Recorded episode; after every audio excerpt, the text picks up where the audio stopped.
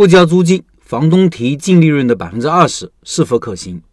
一位老板开店，打算从他朋友的店里分租个店铺出来做，不用给租金，而是抽成的方式，一个月营业额没超过一万，按净利润的百分之二十来分；超过一万，按百分之二十五；超过两万，抽净利润的百分之三十。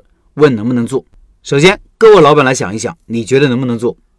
我说我的答案肯定不能做。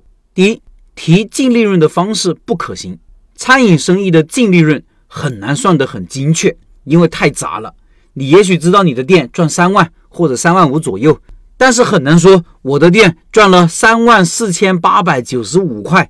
如果需要这么精确，就需要请个会计了，或者需要耗费老板相当多的时间和精力来记账。过去那么多年，我不愿意和别人合伙开店，其中一大部分原因就是因为算账麻烦。我和老婆开店不用怎么算，知道个大概就行了。有个合伙人就不一样了。一分钱都要算得清清楚楚，否则就会滋生矛盾，小矛盾进而变成大矛盾。你要和别人分净利润，就意味着要公开所有的账目，而且账目要清晰明了。别说你可以做到，我不太相信。即使一个月可以做到，两年、三年呢？第二，账目的真实性难以判断。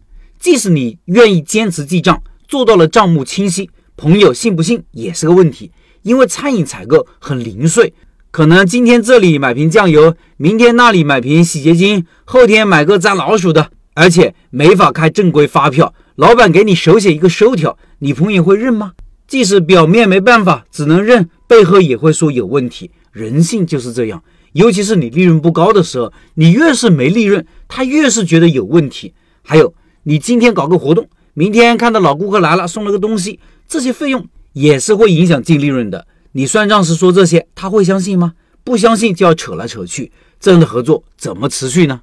在财务没法做到清晰透明的情况下，这种分成模式会让双方的心理都发生坏的变化。分钱的觉得你在作假，即使你没有作假；被分钱的呢，会有意的去作假，因为动机一直在那。这种机制就是不好的机制。第三，更可行的方式是以营业额为基础来分成，一方面。营业额的多少是相对简单的数字，容易获取，比较容易判断真实性，不会产生过多的猜忌，双方也会节省很多对账的时间。另一方面，营业额的分成比例不能超过百分之十，这个费用其实就是相当于房租。我以前给大家分享过，房租不要超过营业额的百分之十，超过了盈利能力就大幅下降。很多商场里或者美食城提百分之二十甚至二十五的提点，我是压根不会考虑的。营业额分走百分之十。几乎就相当于分走你净利润的百分之三十了。比如一个东西成本是三块钱，卖九块，毛利是百分之六十七，行业的正常水平。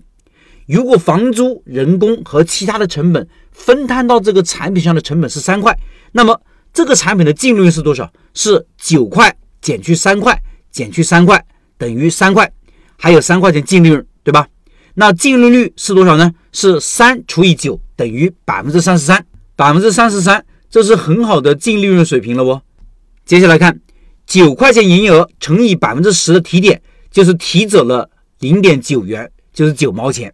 再用九毛钱提点除以三块钱净利润，等于百分之三十。看到了没有？营业额提百分之十，相当于提走净利润的百分之三十。而且这是在盈利水平比较好的情况下，是在净利率达到了百分之三十三的情况下。如果你的店净利润只有百分之十呢？那这个占比就更大了，所以建议老板分阶梯式的按照营业额来提点，比如一万以内提百分之五，一万到两万提百分之八，两万以上提百分之十，这样是合理的，也是可持续的，是互利共赢的。